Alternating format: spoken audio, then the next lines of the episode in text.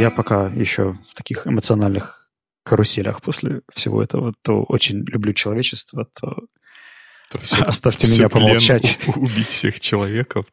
Но, но я помню про технику безопасности. Никаких fundamental decisions. Как говорится, война войной, а боевикли по расписанию. Говорится, long time no see. Да, правда, правда. Я прям соскучился. Да, я тоже. Хорошо, значит, что мы сегодня такие собрались. Должна быть в мире какая-то стабильность. Да, кроме, кроме нашего подкаста никакой стабильности в мире нет, согласен. Ты но, как-то но, криво интерпретировал, да, мою фразу про стабильность.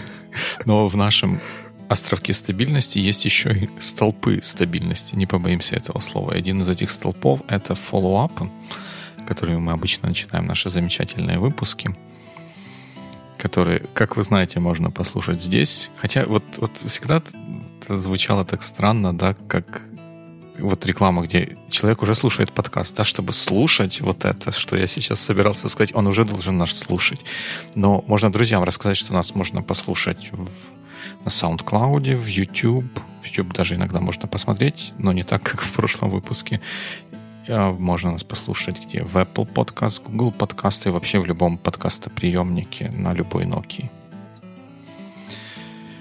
Да, а еще с нами можно в чатике пообщаться, правильно? И поэтому наши э, собеседники в чатике принесли, один из них принес статью про нотификации, такую прям большую разухабистую статью, которая пришла во время запуска записи прошлого выпуска. Вот ты скажи, ты ее да, прочитал да. всю? А, всю нет. Я ее просмотрел по диагонали, прочитал заголовки. Ну да, статья эпичная, эпичный труд про то, как настроить iPhone, отключить нотификации, настроить iPhone для разной продуктивности. Я тоже так вот полистал, впечатлился количеством пунктов, которые там есть. Но я хотел тронуть несколько пунктов, которые особо привлекли мое внимание. Потому что, например, пункт номер 6, он звучит как «Be strategic about your wallpaper». Вот, чтобы была понятна глубина глубин. То есть wallpaper тоже можно стратегически устанавливать. И я вот такие, вот такой вот, как говорится, спик, я такой не люблю. Это меня отпугнуло от того, чтобы дальше читать эту статью. Ну, я помню, что там были прикольные мысли, хотя они были почти три недели назад уже в э, реальном времени. Или около того, да? Угу. Раз, два, три, Да, где-то около трех недель назад. Поэтому ну, я, я тоже помню, что слог там был такой, вот у тебя еще написано Windows Check. Да, да, да, да, да, это в, в седьмом пункте сразу, сразу после этого. Вот мне тоже вот такие статьи мне чем иногда не нравятся, тем, что первое начало статьи, там первый пункт, они про то, как отключить все notification. Отключите почти все notification. А потом в седьмом пункте как бы вот то все куда-то уходит, и у нас есть мир, чудный мир, в котором куча нотификейшенов приходит. И, а, седьмой пункт, он про то, чтобы от, отключить Raise to Wake, чтобы телефон не загорался, и чтобы не было видно нотификейшенов, когда ты его поднимаешь вот так вот, чтобы на него посмотреть. Я так, о, подождите, мы же в первом пункте нотификейшены отключили. А вот так Raise to Wake я, например, все время пользуюсь, чтобы время посмотреть. Я в какое-то время назад перестал ходить с наручными часами, перестал ходить с часами, соответственно, стал ходить без часов. И мне, чтобы узнать время, приходится телефон доставать, я делаю вот этот вот Race to Wake, он отлично работает. У меня все нотификации отключены, и бинго. Да, но вот такие вот тоже слог. Winners check their notifications on their own schedule. Это, как мы уже говорили в каких-то прошлых выпусках, это false dichotomy, логическая ошибка. И, в общем, не поддавайтесь на такие манипуляции. Что не делает саму статью содержательно неправильной, а вот стилистически вызывает вопрос. Да, стилистический вопрос есть, а так там как бы много пря- прямо разных полезных вещей, которые многие могут, и я там тоже чего-то такого видел, что я не знал про то, что это можно сделать на айфоне, или как минимум, как именно это сделать, потому что там есть пошаговые инструкции. Мы с тобой недавно, я не помню, в подкасте или вживую обсуждали истории про четырех дневной рабочий день. Угу. День. День. Почему день? Неделю. Четырехдневную рабочую неделю. Вот четырехдневный рабочий день — это вот очень про, про меня. Надо будет это записать. как раз 8, 4 8-часовых интервала помещается отлично в сутки. Да, да, вот это именно то, что происходит. Подожди, 4 не помещается. Это вот не надо, на высшее математическое нормально, образование. Нормально. Сколько там тех часов, come on? Ты... Ну да, это же все туда, час Тем... сюда. Тем более ты можешь перелететь куда-нибудь в Индонезию или еще куда-нибудь и mm-hmm. нагнать. You never know. Вот, но я о том, что э, ту же историю вспоминали ребята во время Aspen семинара с такой уверенностью, что вот смотрите, все компании переходят на четырехдневку, и я тогда не проминул вспомнить наш с тобой разговор и даже цитировал тебя прямо за ну, семинарским столом. Да, да, да. Вот это как, как, как почему-то не, по непонятным причинам эта история наделала шуму во всяких интернетах. И в какое-то время после этого на Хабре появилась достаточно такая вот хорошая статья, которая разбирает то, что там происходило с точки зрения как содержательной, так еще и там автор копнул чуть глубже, чтобы понять, почему там, продажи этого офиса 365, которые происходили в августе 4 часа, 4 часа, 4 дня в неделю вместо 5, почему они выросли, потому что перед этим они были искусственно, ну, по каким-то причинам были занижены, а потом... Ну, в общем, занятная история. Не, не, не читайте, вернее, заголовки читайте, но надо всегда смотреть в корень, а не только по верхушкам хватать. Ссылка на статью будет в описании. И что у тебя с кэшем? С кэшем, с кэшем все плохо. Это же есть две известные самые сложные проблемы в программировании. Первая и вторая из них это cache invalidation. И, но тут проблема с кэшем, она не такая, не про cache invalidation, а про английский у девелоперов. Помнишь, мы как-то говорили о том, насколько важен или не очень важен английский у девелоперов для нейминга. И я вот столкнулся со случаем, когда английский реально был важен, но такой вот английский в широком смысле этого слова как способ коммуникации, потому что там была ситуация, когда один senior developer ревьювил изменения, сделанные другим senior девелопером, и он их в ответ он сказал, что это плохие изменения, because you are mixing cache from library A with cache from library B.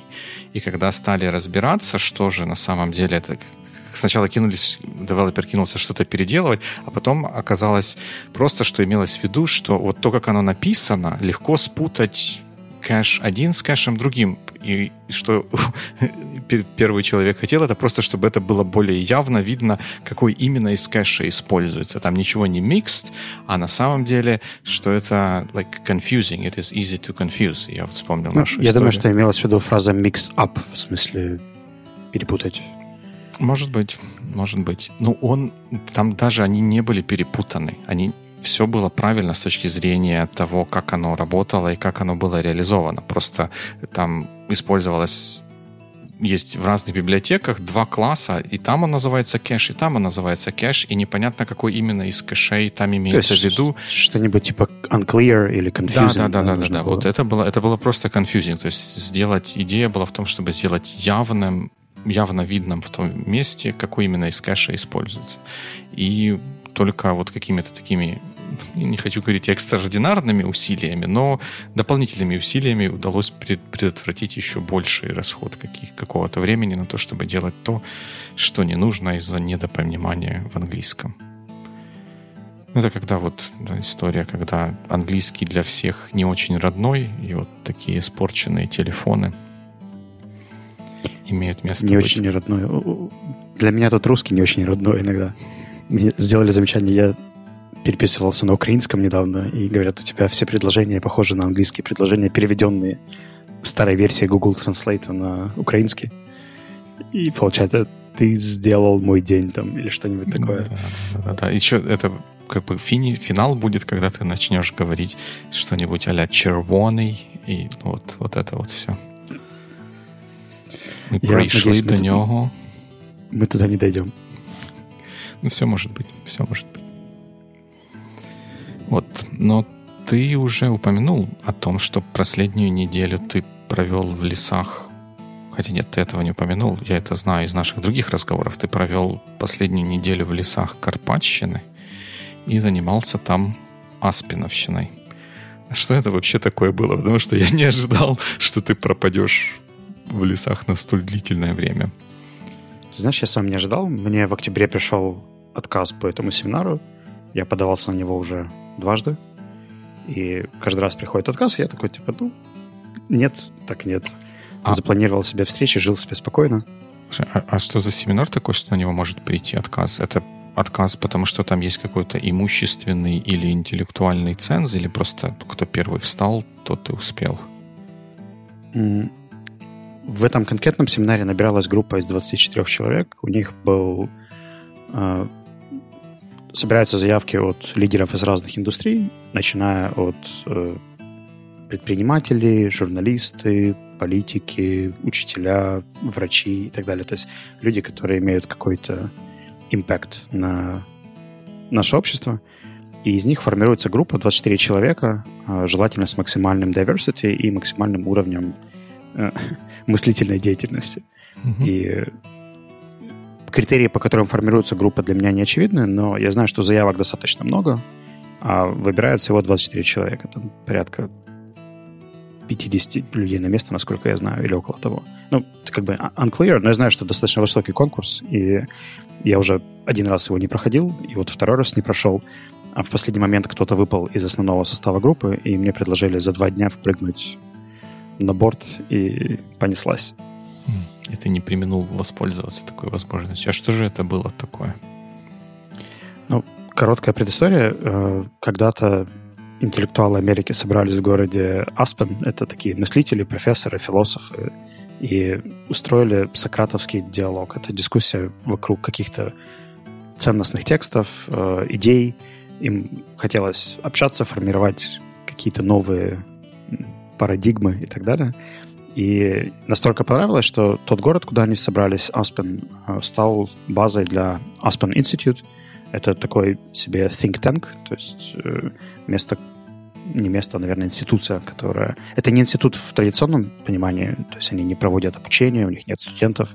Это скорее ассоциация людей, которые считают себя какими-то мыслителями, и там есть ребята, которые достаточно high-level. У них борт очень такой широкий, э, от предпринимателей до политиков, там, super wide. И когда этот формат заработал в Штатах и начал работать хорошо, его потихоньку захотели масштабировать в другие страны. И в Украине, по-моему, где-то после первой революции оранжевой, э, фонд Сороса спонсировал несколько семинаров по этой методике, когда собирается группа людей, начинается диалог между ними. И, по-моему, там какие-то первые семинары спонсировал только Сорос, а потом это уже начало переходить на спонсирование выпускников. Э, основная идея — это то, что люди получают такую большую... Я, кстати, не знаю, как будет по-русски, читанка. В общем, учебник, который нужно прочитать uh-huh. с э, определенным количеством, такая хрестоматия текстов с выборками текстов от Аристотеля до Харари с большим-большим разбросом. Там и Вебер, и Макиавелли, и Энгельс с Марксом. В общем, всего по чуть-чуть по ключевым темам. Э, свобода, равенство, братство, ли, лидерство, будущие вызовы и так далее. И люди читают эти тексты, записывают свои мысли, а потом собираются вместе, чтобы их обсудить. Ну, как-то так, если упрощенно. Хм. Любопытно. И какие у тебя впечатления от всего этого действия? Ну, если коротко, то это интеллектуальный оргазм эмоциональный катарсис, потому что я так приятно не учился, наверное, никогда. Хм. Любопытно. Слушай, вот такой вопрос я бы тебе задал по этому поводу. Вот интеллектуальный оргазм — это здорово. Катарсис или катарсис? Ну, все-таки катарсис, правильно. Это где-то в фильме в каком-то так называли. Это тоже здорово. А вот тут наш извечный вопрос и, и шо, и где, и как ты планируешь или планируешь ли ты вообще применить то, что ты узнал или услышал в производстве или в своей деятельности? Смотри, я на самом деле это было больше внутренняя работа, чем внешняя. То есть нас со стороны мало кто учил. Это mm-hmm. был больше модерируемая дискуссия или модерируемый диалог. Поэтому сказать, что я там взял прямо какие-то супер practical tools, нет, но я смог переосмыслить много каких-то фундаментальных вещей. И когда мы выезжали, нам дали технику безопасности, сказали, что 14 дней после возвращения семинара не делайте никаких фундаментальных изменений, решений и так далее. Пусть пройдут эмоции, когда уже когнитивно все можно будет еще раз переосмыслить, тогда можно делать какие-то life-changing события и так далее. Из таких интересных наблюдений я с Aspen выпускниками работал уже довольно давно. Я делал для них дебаты в британском стиле, британском парламентском стиле. И меня всегда удивляло, как э, у этих ребят такая быстрая точка входа в групповую динамику. Они такие приходят, типа, там, я Дима, Аспин 7, я Вася, Аспин 6, я Оля, Аспин 9. И все такие бамсы доверяют друг другу. Как? Это какая-то секта. Э, и я думал, что за 6 дней, собирая людей, которые совершенно разные, еще и такие, знаешь, очень инициативные, проявленные, создать атмосферу доверия с большинством участников группы практически impossible. А сейчас, вы, уезжая из Аспена, я понимаю, что я, правда, доверяю этим людям очень сильно, потому что я за эти шесть дней слышал, что они думают про там, право собственности, про преступность, про природу лидерства, про какие-то вещи, о которых мы, ну, вот разве что с тобой глубоко говорим, а с большими, с другим количеством людей, с которыми я работаю каждый день, я не обсуждаю эти топики, я обсуждаю только какие-то рабочие истории, таски, результаты, но не подводные камни того, на чем основана наша цивилизация, про культ эффективности, про навязывание счастья и какие-то такие, знаешь, очень глубокие интересные истории. Любопытно. Потому что я вот на самом деле планировал, что мы, может быть, тронем какие-то вопросы вообще работы с вот такими вот большими тренинговыми программами, как в них заходить, как выбирать и вообще зачем в них идти. Но, послушав твой рассказ, у меня теперь есть два вопроса про, про содержимое или содержание, которые меня будоражит. Первый — это, вот ты говоришь, что ты этим людям стал больше, ну или не больше, просто доверять, потому что вы провели это все время вместе, обсуждали всякие вопросы, которые обсуждаются, не обсуждаются обычно в повседневной жизни. Mm-hmm. Типа там, и эти вопросы, они могут быть такими controversial, как это по-русски. Противоречивыми. Как это по-русски? А, противоречивыми. Да, противоречивыми. И связывая это с тем, что ты говорил, что там большая diversity, люди очень разные, можно себе представить, что там был, было какое-то столкновение, может быть, даже где-то мнений, то есть не все были одинаковые такие, и вот угу. все думали так, как ты думаешь, и, и, и, и наоборот. Вот это как, как это работало? Как вот эта история помогала или мешала вот этому доверию? Я думаю, что первые пару дней была турбулентность, потому что все еще имели какой-то такой нанос масок и каких-то социальных ролей, которые нужно было показывать, отыгрывать и так далее. И тогда, правда, было так чуть-чуть турбулентнее. Но э, со временем эти мнения стали мне очень помогать, и они мне были очень интересны, потому что э, одно из правил семинара была деперсонализация, то есть если ты апеллируешь к чему-то, ты апеллируешь к идее или к сути, или к содержанию какого-то пункта, а не к тому, кто это сказал. Э, меня даже одернули в первый день, когда я использовал имя э, другого участника во время дискуссии. Говорят, типа, ты не, не к человеку апеллируй, а апеллируй к э, сути, да, то есть о том, о чем идет речь.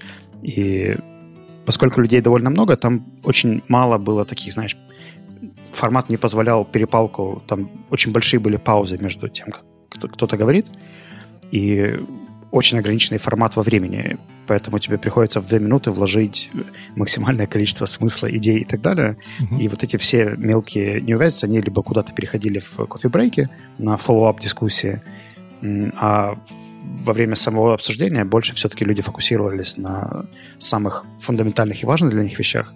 Поэтому ну, меня лично это, наверное, больше развивало, чем э, мешало мне. Угу. здорово. И связанный с этим вопрос, то если, ну вот так как я, по крайней мере, очень упрощенно, естественно, услышал, это вот это обсуждение таких вот более глубоких, что ли, потаенных, сокровенных вопросов про лидерство, политику и устройство общества, раз оно помогло вот такой вот группе раскрепоститься, э, Думаешь, может ли это быть использовано вне вот этой, вне вот этого вот сеттинга, а просто как айсбрейки на каком-нибудь другом мероприятии, например, в нашем Points, где нам тоже нужно группу организовывать и вокруг чего-то выстраивать доверие, вот как ты думаешь, может ли вот этот опыт, он транслироваться в то, что делается за рамками какого-то коттеджа в Карпатах или где это происходило, где всех заперли на ключ и уже других вариантов не было?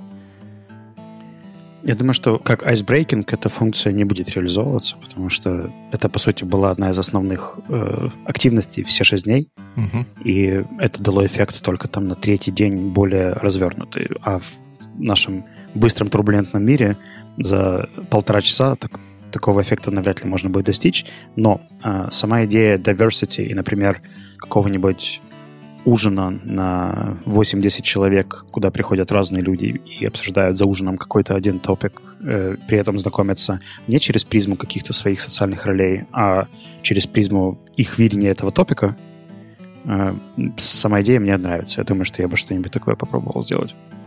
Что-то что-то типа того, чтобы приходить и не говорить «Здравствуйте, я Дима, я CTO», а «Здравствуйте, я Дима, и я не люблю там...» что, Ну, там, я думаю, что там, Карл Маркс В контексте эффективности, да, там, и ну, да, да. мира, который живет по KPI, там, мне это нравится, мне это не нравится, угу. потому что...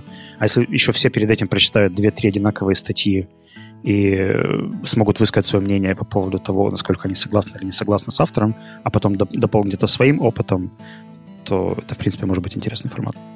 Вот зря ты про 2-3 статьи вспомнил. А вот этот вот большой талмуд, по-моему, ты и в Фейсбуке писал, что вы большой такой вот талмуд читали. Mm-hmm. Понятно, ну как бы понятно, я так, может быть, опять же, как всегда, упрощенно здесь говорю, послушав тебя 10-15 минут. Но понятно, что вот этот э, талмуд, который вы все прочитали, он задает какой-нибудь, какой-то вот такой frame of reference, в котором будет происходить общение. А не было ли таких вот ситуаций, которые я так себе могу представить, что вот что-то из того, что участники, ты или какие-то другие, считали бы важным для включения в этот Талмуд, в него не было включено, и поэтому, может быть, тебе кажется, что обсуждение шло не так полноценно или полновесно или всесторонне, как оно могло бы, если бы другие материалы были включены с какой-нибудь, условно говоря, альтернативной точкой зрения на что-то? Там было довольно много альтернативной точки зрения в принципе. То есть, условно говоря, у нас на тему, например, там «Свобода», было четыре текста. Mm. И составители старались сделать самые-самые разные, там, от Аристотеля, Гоббс и погнали. То есть максимально широкая okay. выборка по мнению составителей, но при этом это все равно не ограничивало участников, потому что если бы мне хотелось нести альтернативную позицию, я мог бы в свое время говорить не про этот текст, а про то, что читая этот текст, мне хочется думать про альтернативу. И, то есть я, у меня была абсолютная свобода любые мысли, э, цепочки, истории выстраивать, какие мне только хотелось. Ясно. Любопытно. Очень любопытно. Знаешь, с этой штукой еще была история. Как я уже говорил, я туда попал в последний момент.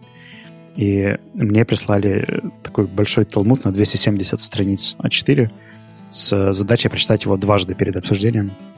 А, что ну, достаточно челленджен даже для меня с, со всей моей любовью к чтению. Это странички А4 у меня. Они в таких папках.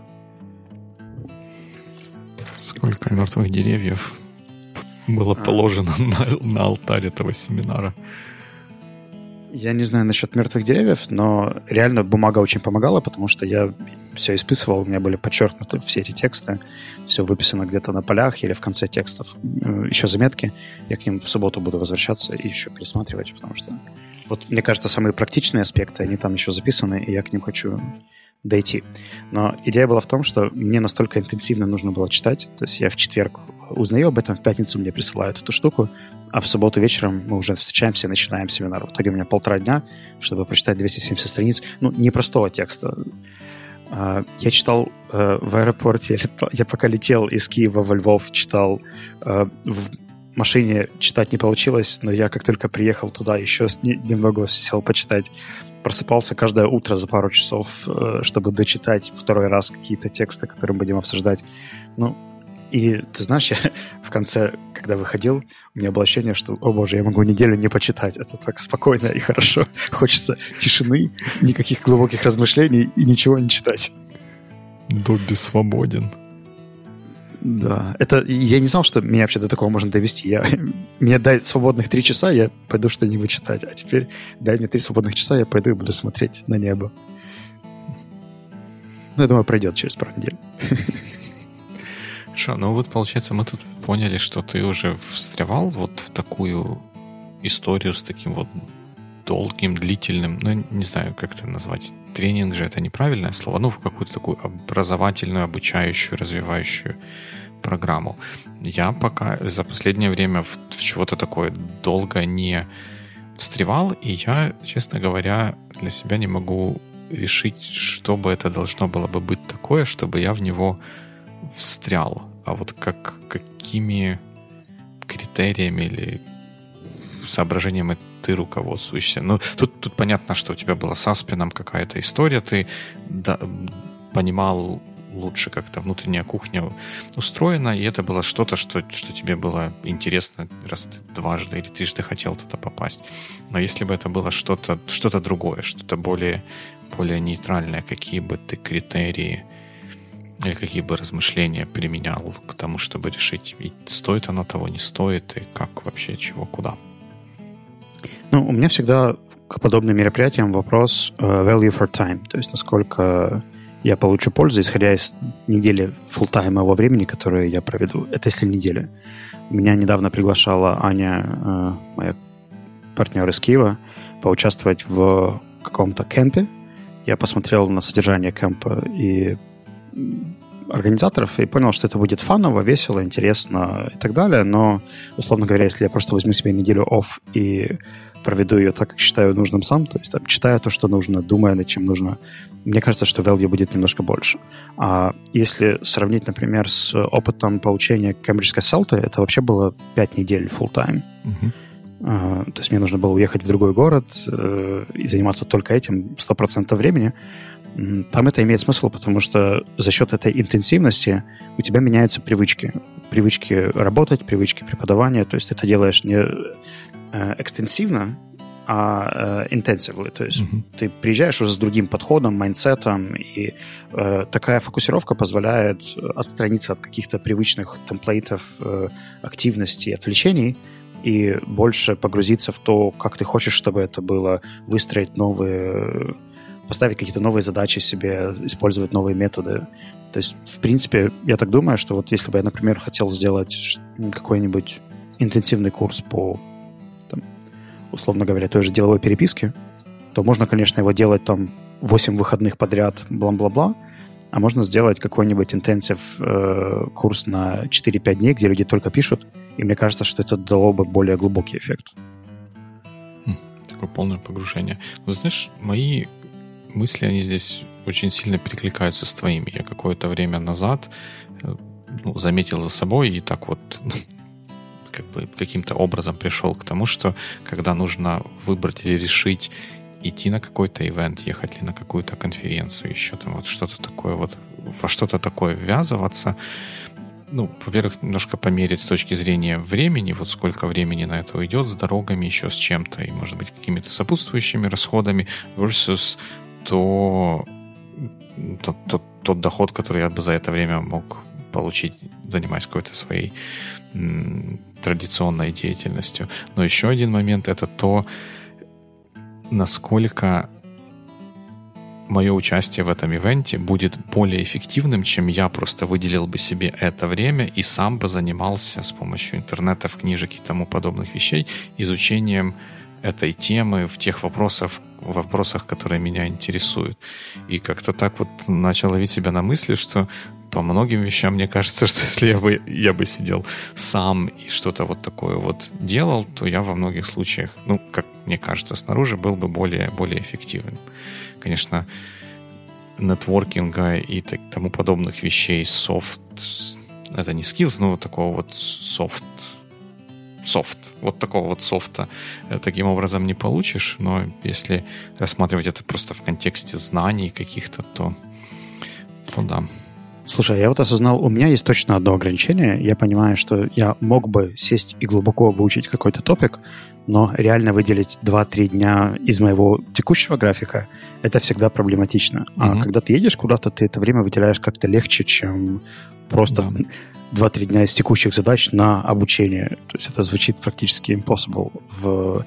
Почему нам, может быть, проще выделить какое-то время на поездку или на мероприятие, а не на интенсивное изучение какой-то темы? Я не знаю. Наверное, потому что мы слабовольные существа, и когда мы записываемся на что-то, на какое-то такое вот внешнее событие, мы себе тем самым даем какой-то вот такой вот экскьюз, что можно не делать или можно подзафакапить какие-то текущие дела, потому что я же еду на конференцию, вы что, как, как, как так-то? А когда ты сидишь где-то даже в привычной обстановке и пытаешься на чем-то сфокусироваться, где mm-hmm. гложет что-то, ты же должен сейчас делать что-то другое и так далее, и так далее. Может быть, просто нужно ехать куда-то в какую-то хижину дяди Тома и с интернетом, там, ну или без интернета, заниматься глубоким изучением топика. Ну, мне кажется, что здесь сам процесс э, decision making очень интересный, да, потому что когда ты записываешься куда-то, ты видишь даты, ты видишь время старта, время окончания, примерное содержание, и это создает какую-то определенность. А когда ты сам это делаешь, у тебя нет определенности, у тебя есть вопрос, и взять, вырезать там три дня каких-то оперативных задач на то, чтобы подумать об этом вопросе, погуглить, почитать и посидеть, поразбираться – то ли уровня доверия к себе не хватает, то ли какого-то понимания того, как это все построить в плане времени и насколько это будет важнее или приоритетнее тех задач, которые у тебя есть сейчас. И мне кажется, что, знаешь, вот эта форматность события, то, что у нее есть начало-конец, э, ну, ивент да, в Facebook, да, можно внести в календарь. Time, да, time pressure, fear of missing out, что ты что-то потеряешь, если не попадешь это все работает. Но я придумал, как с этим, как это все использовать to the benefit of us. Надо, надо делать вот что. Надо вот что сделать. Надо пойти на какой-нибудь сайт, где продаются билеты на самолет. Билеты на самолет в какой-то там далекой перспективе стоят дешево ну, относительно дешево. И ты берешь и покупаешь себе раз в два месяца билеты в какие-то разные концы света, куда можно полететь. И прям покупаешь, прям тут же садишься, бронируешь гостиницу или что-то в этом, э, в этом конце света, в который был взят билет.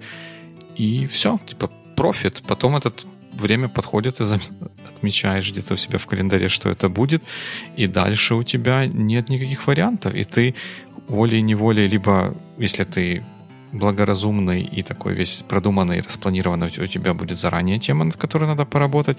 А если не будет, то у тебя будет pressure, которая будет говорить, что у тебя есть два дня где-то в Киото, Хотя тогда может захотеться там просто по, по этому Киото походить, погулять. Но надо тогда в глушь какую-то брать. Ну, вот что-то такое. Вот как-то так. Вот создать ситуацию конференции неотвратимой, чтобы получить вот этот вот экскьюз, все, все отринуть и погрузиться в какое-то изучение. Ну, sounds reasonable. Я готов. Давай, у нас неделя до следующего эпизода, чтобы сделать первый шаг. Окей. Okay. Тогда рассказываем, куда мы взяли билеты, когда и... Ну, или что-то забыл. Ну, да. Да, вот что-то как- как-то себя за- застолбить какое-то время наперед. Дил. Мне кажется, что есть теория, нужно проверять. Да, потом надо семье еще это как-то объяснить, но это второй вопрос. Ты же как-то им семинары объясняешь? Да, но тогда у меня есть эксьюз, я могу показать ивент в Фейсбуке, адженду, спикеры, потом с бейджем приехать. Как часто у тебя, правда, проверяют ивент в Фейсбуке и, и, и пейджики? А я превентивно все показываю, чтобы контролировать ситуацию. Ну, сделаем тебе фейковый бейдж. Кстати, про фейковые бейджи у меня есть отдельные мысли, потому что у меня есть много претензий, вопросов к тем бейджам, которые обычно раздаются на ивентах. Я хочу как-то эту ситуацию поправить. Если не для ивентов, то хотя бы для себя. На Аспене у нас не было бейджа вообще. У нас были такие таблички. А, они буквой «Г», наверное. Там было твое имя написано с двух сторон. И когда ты хотел говорить, ты ее поднимал в вертикальное состояние. Э, модератор записывал твое имя, и когда доходила очередь, тебя называли, ты ее ставил назад в горизонтальное состояние и продолжал общаться. Первый день все запомнили имена друг друга, потому что эти имена постоянно прощались, угу. и было видно, кто говорит. У меня вопрос. Ну, Сколько было случаев, когда люди пользовались возможностью, ну, как не пользовались возможностью, а пользовались возможностью получить дополнительные очки, отступая от этого правила. Ну, то есть говорили без перекладывания вопрос, да. и дожидания модератора. Не, nobody. Первый день было настолько стрёмно, что вокруг все лидеры-лидеры. Ну, были какие-то там шутки, шуточки-прибуточки, так, чтобы прямо говорить. Все, все побаивались, выходили на кофе-брейк. Mm. Были не... ребята, был, был один человек, которому э, пользовался внутренней привилегией говорить больше, чем тайм. То есть там у них был такой звоночек, э, знаешь, как в отелях, когда ты приходишь, да, да, день, да. он э, означал, что твое время вышло. Второй день означал, что оно совсем вышло. А, третий день означает, да ты охренел. А, а потом в тебя начинают бросать какие-то предметы. Но у нас был один из участников, который Дзинь вообще э, не слышал. Mm-hmm. Мне кажется, что это какая-то профессиональная история, связанная с правительством, когда все эти гудки, звонки и так далее, это для смертных. Для учителя, А ты как бы идею закончи. Хм. Интересно. Ну, это была больше точка юмора, то есть этим мало кто серьезно это не эксплуатировалось специально, это скорее, когда человек увлекался историей или идеей, и важно было закончить какую-то мысль. Но модераторы давали время закончить все равно. Угу.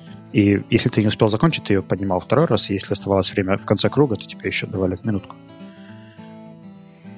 Самое интересно было бы попасть в такую ситуацию. Я бы решился вот таким вот правом воспользоваться или нет. Это я тут сижу такой умный armchair quarterback. Ну, просто, просто интересно, потому что вот для меня вот эти вот ситуации, когда есть какие-то правила, и при этом эти правила такие не, не hard rules, которые тут закон всемирного тяготения. Вот mm-hmm. от него можно отказаться, но он от этого не перестанет действовать, как бы вот такое вот. А от того, что там нельзя перебивать или еще что-то, это как бы условности договоренность и насколько можно ну, насколько люди готовы или не готовы от этих договоренностей отступать для того, чтобы какой-то, какой-то своей цели достичь, и как это вот работает в такой групповой Помнишь динамике. Историю с пунктуальностью на points, когда все пришли очень-очень вовремя. Да. Здесь была похожая история, то есть собрали э, ребят, которые считаются ответственными лидерами, и всем сказали, что они ответственные лидеры представили друг другу, а потом сказали, что мы не стартуем, пока у нас нет 100% людей в комнате, и мы начинаем в 9.30. Угу. И, соответственно, я, наверное, так быстро не телепортировался из точки А в точку Б ever, потому что нужно было из столовой за две минуты быстро шу, попасть в конференц-зал, э, в какие-то поинты. И ну, очень многие вещи начинались, правда, вовремя люди старались подходить, при том, что у каждого там где-то были какие-то бизнесы, звонки, э, кто-то что-то пытался делать в перерывах. Но вот этот social pressure, который э, другие... То есть ты знаешь, что тебя ждет еще 22 человека, и они начинают свою активность. Так, подожди, это же, это же отлично. То есть ты знаешь, что ты точно ничего не пропустишь. Чувак, э, я тебе скажу глубже. Э, некоторые люди боялись первые пару дней даже покурить, потому что никто особо не курил at first, и все таки хм, пойду куда-нибудь за угол покурю. А потом уже оказалось, что у нас достаточно серьезная часть группы курит, и они уже оставались более relaxed. Я думаю, что это какой-то такой завеса тайны вокруг Аспина, что мы еще не знали, кто мы, где мы, еще не было такого friendly э, отношения, и все старались э, keep the front face очень дорожили какой-то репутацией или имиджем, и ну, на, на пунктуальность это сто процентов влияло, я уверен. Те, кто опаздывал, приходили такие пунцовые, ой-ой, извините, пожалуйста. Хм. Любопытно. Это прям, прям, прям интересно, как мы, наверное, говорили про этот кейс, как у, у Дэна Ариэли в Predictably Irrational была история про то, как в израильском детском садике. Ну, израильский он просто по месту своего расположения был. Это ничего такого. Э, как-то пытались бороться с тем, что детей поздно забирают с какой-то продленки. То есть их нужно было, условно говоря, забирать в 6, а родители нередко позволяли себе забирать их позже, поэтому воспитатели должны там были дольше сидеть, им больше платить. Ну, короче, куча неудобств. И они решили, что нужно штрафовать тех, кто приходит позже, а те, кто прихож... приходит, приходили позже, не будь дураками, поняли, что они, если приходят позже, за это можно просто заплатить, и все. И все. Да? Как бы это просто плата за то, что ты забираешь позже. И в итоге эффект оказался ровно противоположным от того, который школа или садик ожидала. адаптировали бизнес-модель, сделали дополнительные источники инкама. Ну, это, кстати, кстати, тоже, да, такая история. Если есть такая реальная потребность, то ее же можно удовлетворить to the benefit of all sides. Да, да, расширенный пакет. Угу. Полуночные дети. Да, да.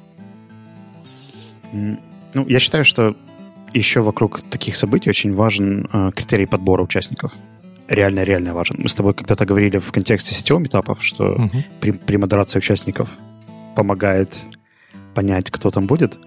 А здесь, по сути, были критерии, которые тоже такая очень интересная точка входа, и ты понимаешь, что там навряд ли будут совсем какие-то outsiders. И если есть человек, который прямо во время семинара ведет себя странно, то у тебя есть прямо любопытство понять, а как же он сюда попал, и что там у него за ним стоит такое в его размышлениях, в его бизнесе, в его э, проектах, которыми он занимается, что дало ему пройти отбор. И там был, был ряд людей, которые мне лично сразу не заходили первые пару дней, но со временем они раскрылись как такое странное итальянское вино, которое вначале терпкое и кислючее, а потом становится мягче и приятнее. Слушай, а вот такой вопрос. А вот в этом случае ты заранее знал список участников, тех, которых уже пустили? Я нет, а участники знали. То, а, есть, то есть между это... собой знакомили, да. Мне кажется, что это тоже вот такая важная история, которая помогает, что ли, в таких случаях, если ты знаешь, кто там будет уже, и можешь посмотреть как-то с этими людьми виртуально познакомиться или узнать о них больше, чтобы лучше как-то себе представить, что может происходить. Хотя это представление может быть и ошибочным. Тоже такая полезная история. Ну, насколько я знаю, у ребят изначально был какой-то телеграм-чатик, где они начали знакомиться и там френдиться на фейсбуках и так далее. А, но помимо этого они сейчас заполняли какие-то короткие био, э, текст, фотографии и так далее, и это скомпилировали в один PDF-чик и разослали всем участникам, что можно было посмотреть, кто еще будет. базовая информация про образование, основные проекты, какие-то achievements, жизненную позицию и так далее. Опять же, интересный вопрос. Был ли там кто-то, кто kind of stood out? О, да, да. Там, там было два человека. Один э, Шамель, который дал это задание своему секретарю, и секретарь просто копировал то ли с LinkedIn, то ли еще откуда-то хм. полный список. И у всех получается половинка PDF-странички, а у него полная. И, вот по-моему, это респект. По-моему, еще леди из Харькова э, Оля тоже сделала такой очень большой экстенсив список. Ну, как бы больше знаешь, лучше спишь. Вообще не так, не, но... Обычно, да, наоборот, это как-то было. Больше знаешь, меньше спишь. Больше пишешь, меньше читаешь. Вот что есть, то есть. Что есть, то есть.